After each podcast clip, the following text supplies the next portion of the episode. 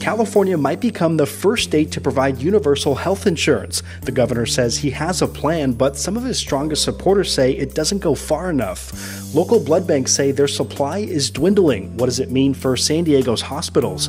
And a passing comment at a Chula Vista restaurant leads to a big legal bill and a debate over what is and isn't discrimination. I'm Matt Hoffman, and this is K P B S Roundtable.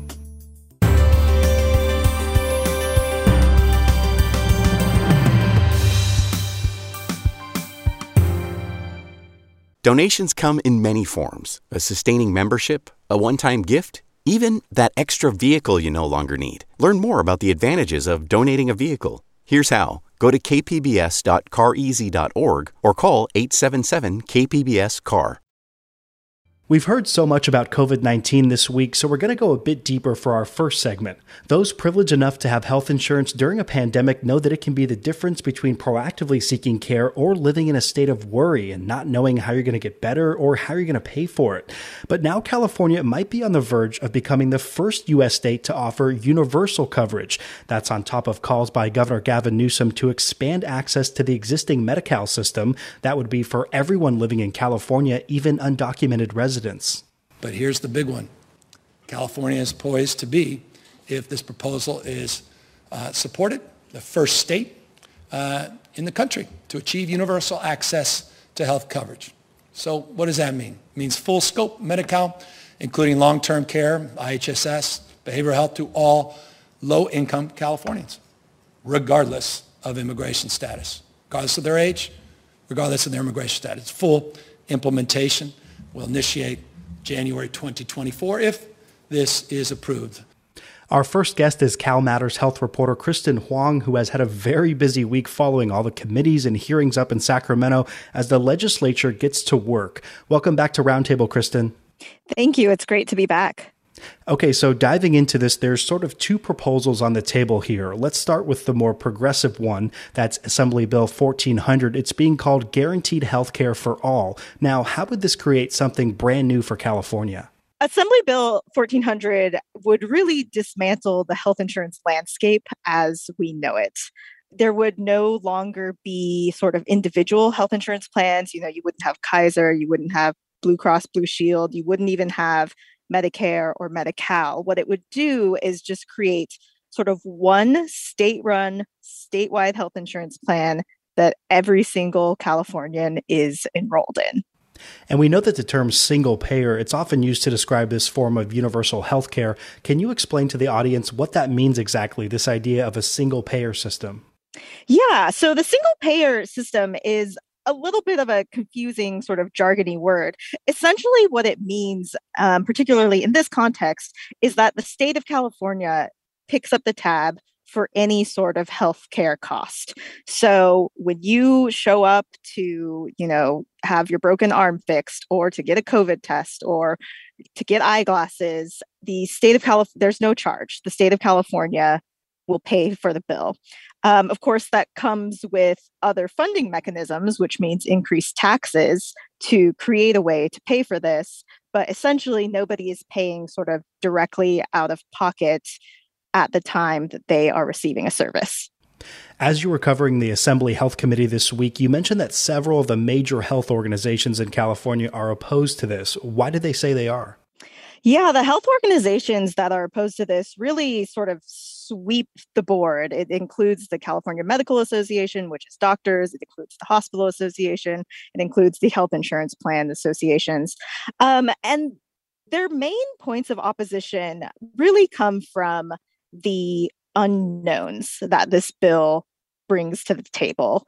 As it stands, be- it, because it would totally transform the landscape of healthcare in California, nobody really knows what that would look like or what it would take to implement it. Um, the author, um, Assemblymember Kalra, has said that there would be sort of this five-year period to figure out what implementation looks like. But opponents have sort of held that up against, you know, if you get rid of, say, Medicare, which has been around in the U S for fifty years or so, you know, what are we going to do with people who are retirees or that have really spent their whole lives and generations paying into systems that currently exist? And suddenly we take that away. So it sounds like there's definitely a lot of big question marks here. And one of the big questions is, is the governor on board with this? Here's what he said earlier in the week when he was asked about past support for a single payer model and sort of what's achievable now. The difference here is when you are in a position of responsibility, you've got to apply, you've got to manifest the ideal. This is hard work. It's one thing to say, it's another to do. And with respect, Uh, there are many different pathways to achieve the goal. I'm talking with CalMatters health reporter Kristen Hwang. And Kristen, we also heard the governor discuss this week his budget proposal. He's branding it the California Blueprint, and it's clearly operating on a different track here. Now, the centerpiece when it comes to his health care plan is expanding access to the current state-run system. So just generally, what's different about Newsom's plan versus what A B fourteen hundred is promising? There really are big differences between Newsom's plan and A B fourteen hundred. I know a lot of even Democratic lawmakers in the health committee sort of brought up this idea that because Newsom has proposed expanding Medi-Cal to everyone, including all undocumented immigrants, that there's no reason for single-payer healthcare. But the key difference is that with single-payer healthcare, nobody is paying out of pocket, regardless of income level level. You are, of course, paying increased taxes, but but you don't have to, you know, hand over your credit card when you receive a service. The state is picking up that tab. On the other hand, with Medi-Cal, with expanded Medi-Cal for this sort of forgotten range of undocumented immigrants, ages, I believe, twenty-six to forty-nine, they can now qualify, or if the proposal goes through with the state budget, in later in the summer, they can now qualify for Medi-Cal, but it's really sort of this false equivalency because you would still have in place this system where people who um, have private insurance, they're paying out of pocket for their private insurance. People who have employer insurance, they're paying their deductibles. And I thought one of the things, the notable things that was brought up during the committee meeting earlier in the week was that there are thirty percent of Covered California enrollees have the cheapest plan. Um, and when you have the cheapest healthcare plan, that's usually because you have problems affording health insurance to begin with. And that cheapest, quote unquote, cheapest healthcare plan still comes with a family deductible of more than sixteen thousand dollars and an individual deductible of eight thousand dollars annually. So should you have some sort of medical emergency, you might, we might have universal health insurance under this proposal where everybody in the state has access to health insurance, but that does not necessarily mean that everybody can afford their healthcare bills. The governor is getting some pushback here. The Los Angeles Times and others have commented this week that this falls short of Newsom's prior support for a single-payer system. Uh, just generally, like, have his priorities changed? Is he backing down here, or does he feel like this maybe is the easiest way to get people covered? Really, you know, without reading his mind, but sort of looking at the actions and what has happened since the budget proposal has been released, it really does seem like this is the proposal for expanded Medi-Cal is the path of least resistance. It does not necessarily fulfill his campaign promise of the single payer healthcare, which would be nobody has to pay out of pocket for healthcare, but it is something that even among the sort of Democratic Health Committee members, they seem to support Newsom's proposal much more than they did A B fourteen hundred. So we have these two proposals here on the table. Is it likely that lawmakers and the governor will have to choose one or the other, or can they sort of both happen? I mean, we know that A B fourteen hundred is clearing some hurdles, but if it gets to the governor's desk, what happens then? Um, you know, it's totally possible, I suppose, that both of these can move forward. They don't necessarily have to choose one or the other, although arguments were certainly made that Newsom's proposal of Medi-Cal for all makes it makes A B fourteen hundred less likely to move forward. But um, say theoretically it gets to the governor's desk and he does sign it, there's still the other half of it, which is going to face a lot more challenges. And that's the funding mechanism for A B fourteen hundred, which requires, it has been introduced this session, but it requires a constitutional amendment because it would levy taxes on all Californians. And just to be clear here, the governor says that his proposal is all paid through, right? He does, yes. That is part of, he's accounted for the cost in the budget. We know that you're working on an upcoming story for CalMatters on the Omicron variant. Now, we know that this current peak is expected sometime soon. Now, that can always change, but what are you focusing on with this story? Um, what are we not focusing on with Omicron? Um, really, the peak is expected to come in the next four to six weeks. Um, the California Hospital Association actually announced this morning a pretty severe warning that the state hospital system is very close to collapse, that they are expecting far more patients in the next four to six weeks than they than we had last January. And that's with a twenty percent reduction in workforce. Um, and so the story is really looking at, you know, what what does that mean? What does that this sort of unprecedented amount of stress look like on the ground in our hospitals and also in our nursing homes, where we've had quite a few COVID outbreaks and where staffing is also under is very severely short-staffed. Well, we'll definitely be watching your coverage in the days ahead to see how this all plays out. Kristen Hwang is a health reporter for CalMatters. Always great to have you here, Kristen, and thanks so much for your time. Of course, great to be here.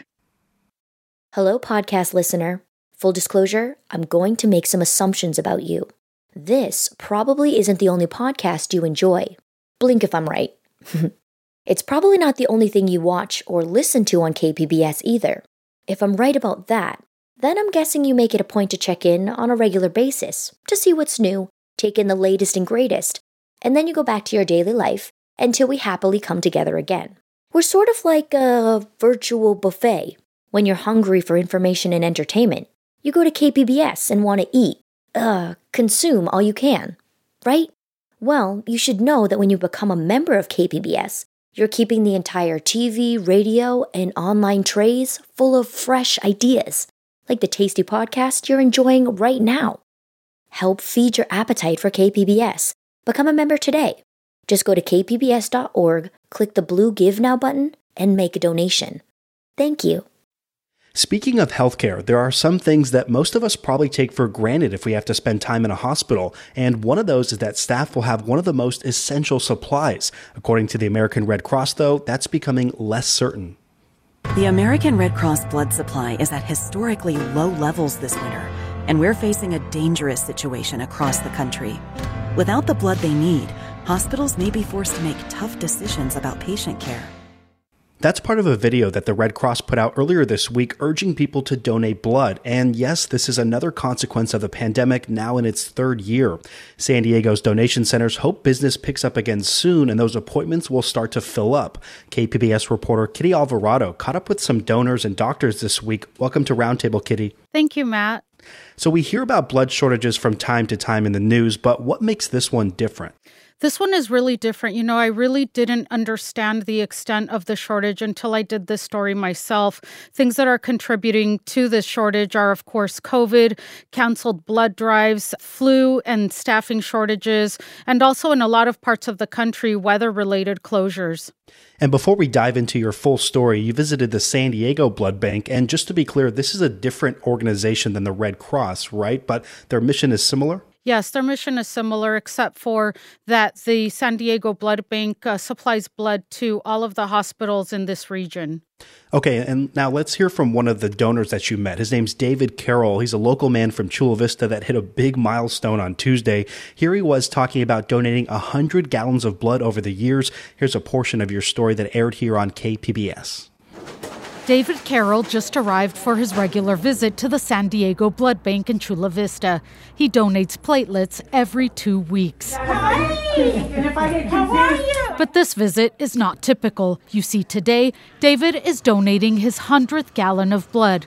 That means he's done this over five hundred times. Super donor, okay, that just sort of lit my fire up. I said, oh, all right, super donor. But one hundred isn't just a number or a milestone. His donations save lives. The way he sees it, one of those lives he saved has surely given back to him and others. The donors get to give and the recipients get to receive, and things that I don't know that they've done that have benefited me, and it gets, we all benefit. Now, that's a lot of blood. How are these super donors like David critical to the work being done at the San Diego Blood Bank? Well, donors like David are super important because Above all, he's dependable. He donates regularly. He goes in every two weeks. He donates blood and platelets, and platelets are super important. It takes about three hours. And so obviously a lot of people don't have time to do something like that. A lot of people, uh, children who get cancer treatments, anyone who gets a cancer treatment, they need those platelets in order to receive the treatment. So if there's not platelets there at the hospital, which a lot of times there aren't, one of the mothers that I met who had a son and said, we regularly went to the to the hospital, and sometimes they said, you know, we don't have the platelets right now. You guys have to wait. So I can't even imagine being a mom and them telling me, you know, you, you have to wait. Your son has to wait because we don't have the platelets. That has to be devastating. I'm talking with Kitty Alvarado. She's a reporter here at K P B S News. And getting back to the urgency of this shortage, Kitty, the Red Cross says this is a national problem. But while working on this story, did you get any sense or indication for the state of our local blood supply? I did. And, you know, it is in really bad shape. Uh, we should have a four-day supply on hand, and we only have one. The American Red Cross says that they only have a half-day supply, and they want to have seven days supply. So we're in just as bad shape as, as they are. But as I said earlier, it just means that people have to wait to get cancer treatments and often get turned away. So I can imagine if there's like a a multi-casualty incident that where a lot of people have to go into the hospital and get blood, that's going to be a major catastrophe because doctors are going to make have to make really heart-wrenching decisions if the blood isn't there on the shelves. We reached out to one of our major providers, Scripps Health. They operate several hospitals here in San Diego County. What did they say about a situation where they had to call around to get blood while in the middle of trying to treat a patient? You know, this was a real wake-up call for me when I heard this interview. This doctor was explaining that they had two patients at the same time who needed major blood transfusions, and uh, they did not have enough blood. So in the middle of that process, if you can imagine, they're scrambling, calling uh, different hospitals around, asking, can we borrow blood? But they were ultimately able to get that blood. But as this doctor said, Doctor Ghazala Sharif said, this is not sustainable. And this could end up costing lives. What do people need to know about the safety of donating blood during the pandemic? I spoke with a representative from the San Diego Blood Bank, and that was a, a question I had. Is it safe? I mean, you're in a you're in a room with a lot of people, but I saw firsthand what they do. They are really careful. They're constantly wiping everything down, sanitizing everything down. But of course, they follow all uh, COVID protocols. And so she says it's pretty safe. I also was really curious to know just people who don't know they have COVID and donate. And she says they screen the blood for all diseases, but this one is different because she said that because COVID is a respiratory illness, you don't get it through blood. And Kitty, we're setting records almost daily now, it seems, for the number of people contracting COVID nineteen, and these are all potential donors. Can they still give blood? Yes, you can give blood, but you just have to wait four weeks after you don't have any symptoms and four weeks from the time you're exposed to COVID. But actually, something that I found really interesting is that you do not have to wait after you get the vaccine. Well, this is definitely an important story that affects so many people in San Diego. I've been talking with K P B S reporter Kitty Alvarado. And Kitty, thanks so much for your time. Thank you, Matt.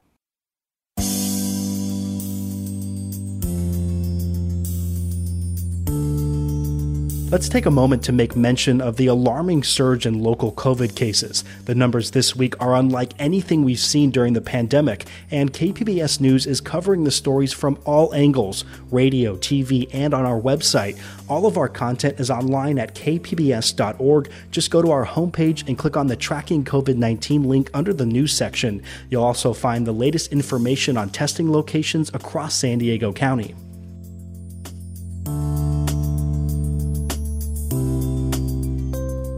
Now for something totally unrelated to the pandemic. It's been a very busy week for politics here in San Diego. We had Governor Gavin Newsom visiting, Todd Gloria's State of the City speech, but it's a story from the South Bay that's exposing divisions at Chula Vista City Hall that has our attention. It's all about the word gringo, whether it can be considered a racial slur, and the five-figure bill that the city spent trying to find out. Julia Wook wrote the story for Voice of San Diego, and she's here with us now. Hey, Julia. Hi. Thank you for having me. Of course. So we know this all goes back to a press conference almost a year ago at a Chula Vista restaurant. Mayor Mary Casillas Salas and Councilman John McCann were both there. So who or what set this off or sort of set this in motion? Right. So Mister McCann filled out an equal employment opportunity complaint against Mayor Mary Casillas Salas. And basically, from what he put in the complaint, council member Jill Galvez and the mayor were sitting at a table eating when he stopped to say goodbye. This was after the press conference. He said in the complaint that the mayor had called him a gringo twice. He said he felt insulted. And he also said that he felt shocked by her statement since it was aimed at diminishing him because of his ethnicity and race. And sort of along those lines, why did McCann think that gringo sort of crossed the line, and how did he take action there? So again, he said he felt insulted, and he said he followed the professional and appropriate channels and the city's proper complaint process, and they had an independent firm look into it. According to him, this is something that the mayor has done before. So, you know, from the interview I had with him, he said that that was a word that offended him. And I'm, I'm just sort of curious, is any of this on tape or it'll be like proven? There was an investigation conducted by Arlene Pratter from the law firm Best Best and Krieger. Uh, she interviewed both McCann and Salas and found both to be credible and truthful with insignificant differences in their versions of the event. So the investigation confirmed that the word gringo was used. However, according to the mayor, she said that it was a, a lighthearted conversation between two uh, longtime colleagues, and it was in reference to the restaurant's food. So from what I can gather from the investigation and the E E O complaint, what was said was something to him, Mister McCann commenting how spicy the food was, and the mayor saying something to the likes of, you know, oh, uh, it's spicy to you because you're a gringo. Something along those lines. And you touched on that outside law firm that was hired to figure out if this rose to the level of workplace discrimination and harassment. What exactly did that investigation find? According to the investigator, in order for something to be considered workplace harassment or discrimination, it needs to rise to the level of unreasonable interference with someone's performance or create a hostile, intimidating, or offensive environment, which the investigator did not find. The investigator said that while it wasn't illegal, it was perhaps inappropriate to say something like that. And Julia, for those who may not be familiar with the word gringo, what does it mean, and does it have sort of multiple definitions? Again, I think it really comes down to context. I'm actually both white and Mexican. So I've, I, I'm a member of both communities. And in my opinion, it, it refers to someone from the U S. I've grown up on the border, on both sides of the border. And it's it's often used as to refer to someone from the U S, from the context I'm used to. So again, context is important. The tone, if you're attaching uh, other adjectives before or after, then I think that's when it can be insulting or offensive. But, you know, I think there's there's a lot of debate whether whether or not it's offensive. And we know that these investigators don't work for free. How much did all this cost taxpayers? It was around uh, sixteen thousand dollars. The exact amount was fifteen thousand eight hundred thirty-eight dollars and fifty cents. I'm talking with Julia Wook from The Voice of San Diego. And Julia, this is not the first time that McCann has sort of clashed with some of his colleagues at the Chula Vista City Council. How would you describe the dynamic between him and those he works with? Uh, from what I can see, it appears to be strained, definitely. In my interview with Council Member Galvez, she made it known that there there was a lot of contention there.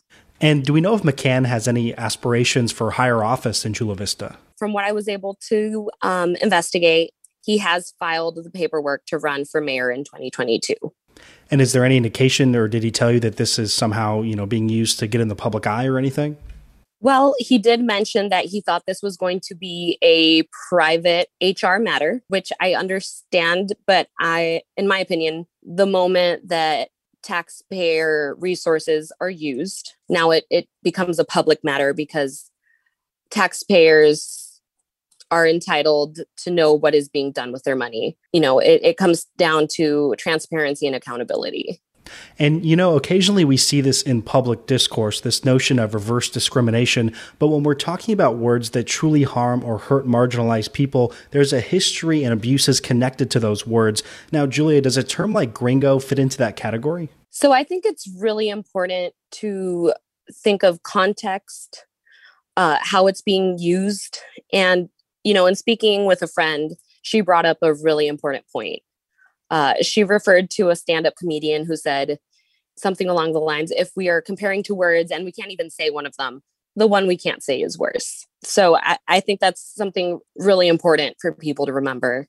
And does the investigation close the book on this, or is there more to come here? The investigation concluded that the use of, wor- of the word gringo or on one occasion in an informal setting to describe a person's attribute of whether or not they're able to eat spicy food does not rise to the level of interfering with someone's performance or creating an intimidating, hostile, or offensive environment as required, defined as a violation of, of law. Here on Roundtable, we get a chance to talk with young journalists a lot. And Julia, you're a reporting intern with Voice and recently served as the editor-in-chief at the Southwestern College Sun. What should people know about the work that's happening there to develop the next generation of reporters? You know, I, I feel that community colleges are often overlooked. They offer accessible prices with, at least in my experience, amazing faculty and curriculum. The year I was editor-in-chief, we won Best Newspaper in the Nation. I don't think anyone saw us really as a contender because we're a community college, but the Sun does a great job in training the next generation of journalists. Sunnies, as uh, a lot of the alum are referred to, are really successful in the journalism field. They're working for the San Diego Union Tribune, Politico, Voice of San Diego. And honestly, I think the Sun is a really great place to learn how to cover your community. I've been speaking with Julia Wook from Voice of San Diego. We really hope to get another chance to talk with you soon, Julia, and thanks so much for your time. Thank you. Thanks so much for tuning into this week's edition of K P B S Roundtable. And thank you to my guests, Kristen Hwang from CalMatters, Kitty Alvarado from K P B S News, and Julia Wook from Voice of San Diego. If you missed any part of our show, you can listen anytime on the K P B S Roundtable podcast. I'm Matt Hoffman. Join us next week on The Roundtable.